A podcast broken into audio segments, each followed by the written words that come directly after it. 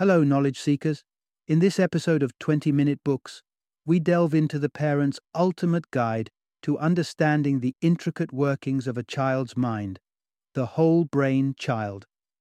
Authored by acclaimed psychiatrist Dr. Daniel J. Siegel and clinical psychotherapist Dr. Tina Payne Bryson, this book combines their professional expertise to provide insights into child brain development. The Whole Brain Child explores how you can assist your child in integrating the diverse aspects of their brain, fostering their growth into mentally well rounded individuals. With Dr. Siegel's affiliation to UCLA and the Mindsight Institute, and Dr. Bryson's extensive experience in child psychotherapy and her role at St. Mark's School in Altadena, these thought leaders offer research based strategies that translate complex neuroscience into practical and effective parenting techniques. This book is a treasure trove of valuable information not only for parents and expectant parents, but also for anyone intrigued by the complexities of the human brain. It also serves as a useful resource for teachers and coaches guiding young minds. So, sit back and prepare to venture into the fascinating world of child psychology and neuroscience with The Whole Brain Child.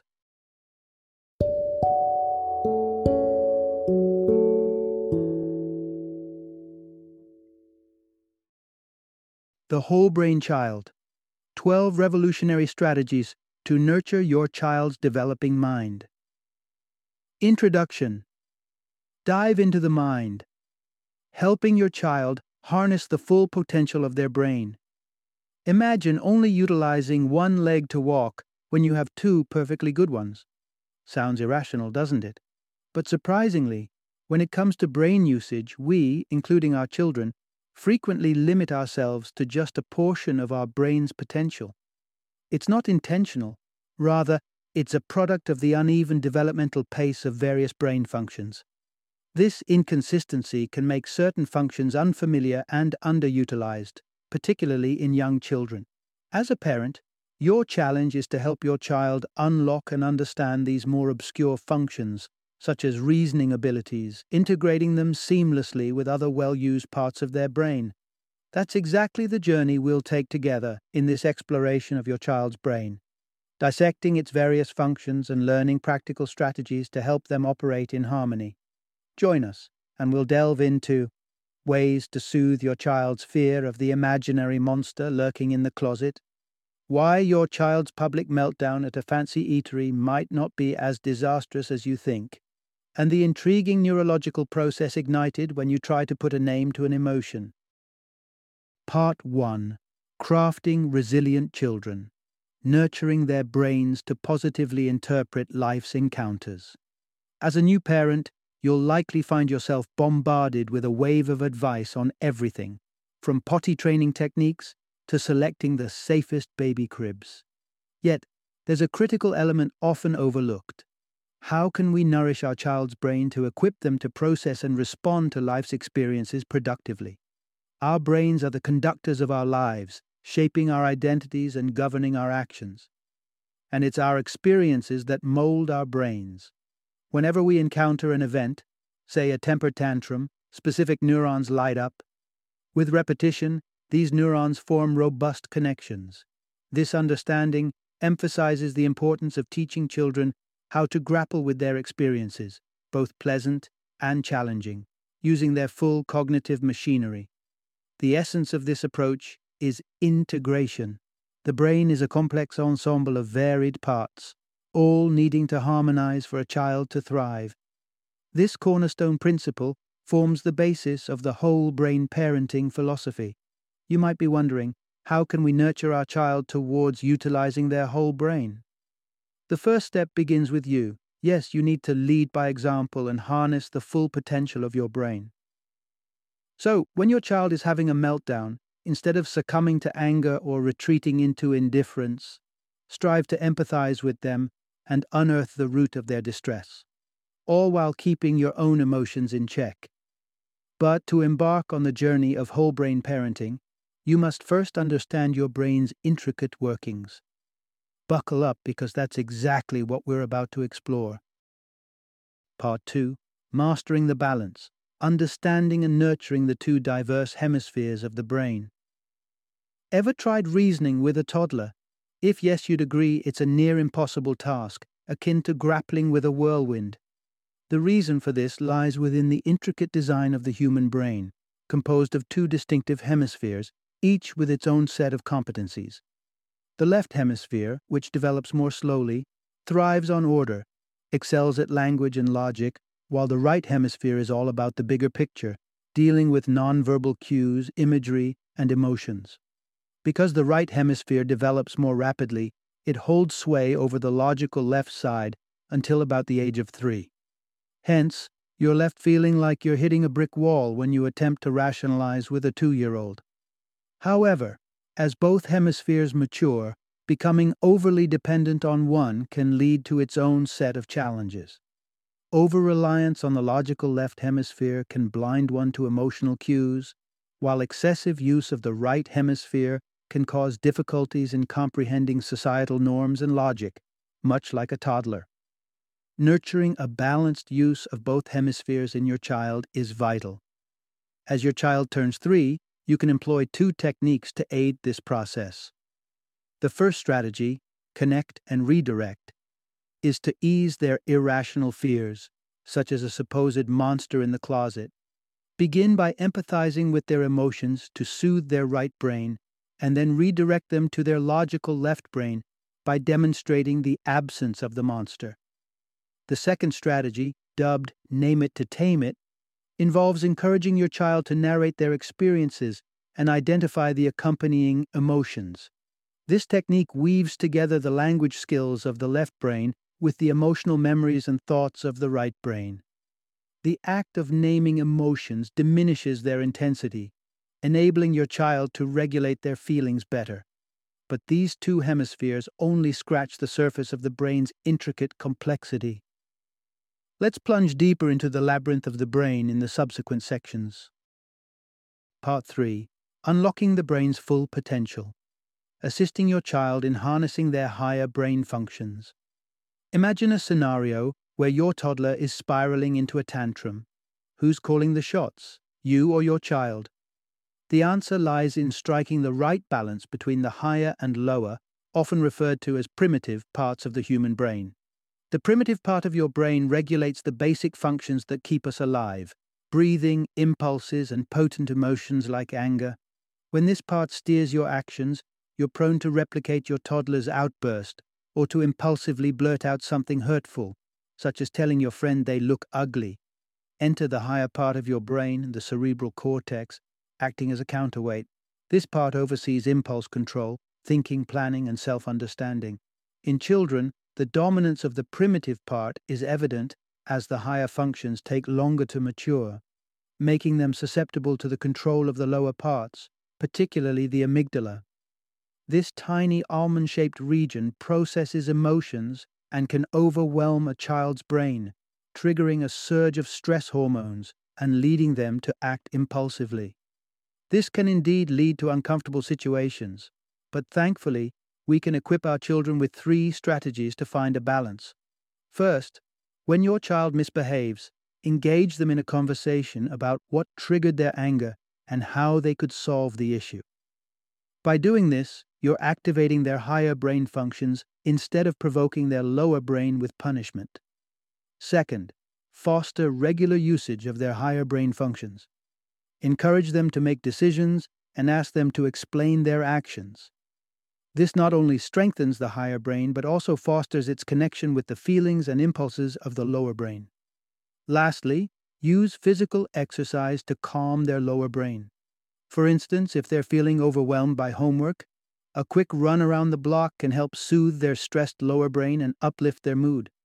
Now that we've balanced the higher and lower brain functions, it's time to learn how we can guide our children to manage their memories, especially the challenging ones. Part 4 Navigating the Labyrinth of the Past, assisting your child through the maze of memories. Has your child ever become unusually petrified in seemingly benign situations? If yes, it's possible that a negative implicit memory could be at work, steering their actions even without their conscious awareness. When we discuss memories, we often refer to the ones we can consciously recall, our explicit memories, like your friend's horrified encounter with a deceased mouse in their salad. However, there's another category of memories that quietly influences us implicit memories. These are the ones that we aren't consciously aware of, but they significantly affect our behavior. Consider a scenario where your son had a distressing medical procedure as a child that he can't remember now. Yet, he freezes at the doorway of his school bathroom, unable to move forward. His brain is unknowingly associating the mild scent of disinfectant and the checkered tiles with the hospital where he underwent the procedure, thereby triggering the anticipation of pain. Such fear can be immobilizing, but you can employ two strategies to aid your child in reshaping and managing their memories. Memories aren't set in stone and can be altered by focusing on a positive component, such as a happy conclusion. Perhaps your daughter once got lost in a supermarket, but was helped by a benevolent elderly lady to find you. What if your child is unwilling to revisit a distressing memory? You could propose a technique where they narrate the memory as if they're watching a film with a remote control in their hands, allowing them the freedom to pause, fast forward, or even skip to the comforting conclusion when the memory becomes too overwhelming. However, to modify and control their memories, your child first needs to become aware of them and make them explicit. To aid in this process, Encourage your child to discuss their experiences in detail, enabling their hippocampus, the brain's search engine, to fill in the blanks. For instance, instead of asking the generic, How was your day? try something more specific like, What did you play today? Such slight tweaks can help your child construct a detailed mental picture of their actions and solidify them in their memory. Part 5 Constructing a Whole Self helping your child embrace the diversity of their identity. Despite being one individual, every person embodies a myriad of diverse facets, like dreams, thoughts, and sensations. These different elements spring from various regions of the cerebral cortex and its surrounding regions encompassed by what we refer to as the wheel of awareness. For your child to tap into their versatility and cultivate all aspects of their personality, they need to develop an awareness of their own mind, children can easily become entangled in a single idea or goal, such as aiming to be the fastest runner in their grade, neglecting other critical aspects of their personal development. When someone fixates on a specific part of themselves, neurons spark and foster connections in that area. So if your child consistently focuses on a single aspect of their personality, it grows at the cost of all other aspects. However, your child can gain the flexibility to shift their focus if they cultivate mindsight, an awareness of every facet of their personality, and learn that they have the autonomy to decide where to place their focus. Here are three strategies to guide them on this journey. First, impart to your child that emotions ebb and flow naturally, with an average emotion lasting about 90 seconds. This understanding will prevent them from conflating transient states of mind, like feeling lonely, with permanent traits, such as being a loner. Second, foster your child's awareness of their sift, the sensations, images, feelings, and thoughts that comprise their experience. Continually engage them in discussions about these aspects to reinforce that each one is equally important, guiding them to pay attention to their inner world. Finally, let your child flex their mind sight muscles by teaching them to soothe themselves and guide their attention intentionally. They could practice this by focusing solely on the surrounding sounds or visualizing a place where they feel secure. Soon, they'll be taking strides towards understanding their own minds. But grasping their own mind is just the beginning of harnessing mind sight. Part 6 Shaping Social Minds Cultivating Your Child's Ability to Connect and Empathize. Mindsight is a powerful tool not only for integrating the disparate aspects of oneself, but also for decoding the minds of others. Our brains are intrinsically social organs, designed to adapt and evolve through interactions with fellow humans. In fact, our well being hinges on our ability to attune ourselves to other people. Our brains harbor a unique variety of neurons that facilitate our development through social interactions. The mirror neurons. These come into action when we observe intentional behaviors in others, sparking our neurons into mirroring that behavior or evoking a similar desire. For example, you might feel a pang of thirst upon seeing someone quench theirs with a glass of water. This mechanism allows you to not only understand others' desires but also experience their feelings. As innately social organs, our brains rely heavily on interactions to remain healthy, explaining why humans fare poorly in isolation. However, children are often still learning the ropes of social navigation, and failing to acquire these skills early on can result in feelings of loneliness or a lack of friends. That's why it's crucial to provide your child with ample opportunities to hone their social skills. The relationships a child forms with their caregivers significantly shape their capacity to empathize, communicate, seek interaction, and see themselves as part of a community. To bolster your child's social brain, infuse family life with fun. Embrace playful parenting, be goofy, and engage in games.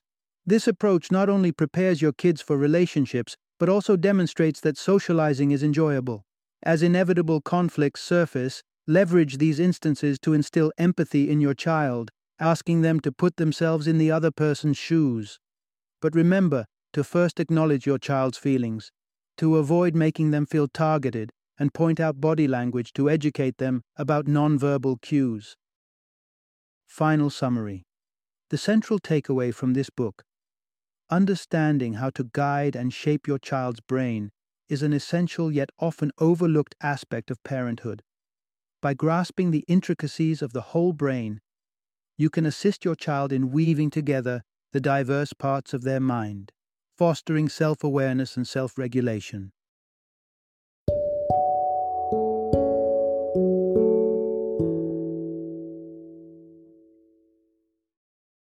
Thank you for joining me today on this journey of learning and discovery as we explored the insights of another thought provoking book in our growing library of knowledge. If you've enjoyed our time together, please take a moment to follow our podcast, give us a five star rating, and share 20 minute books with other knowledge seekers. Your support truly means a lot.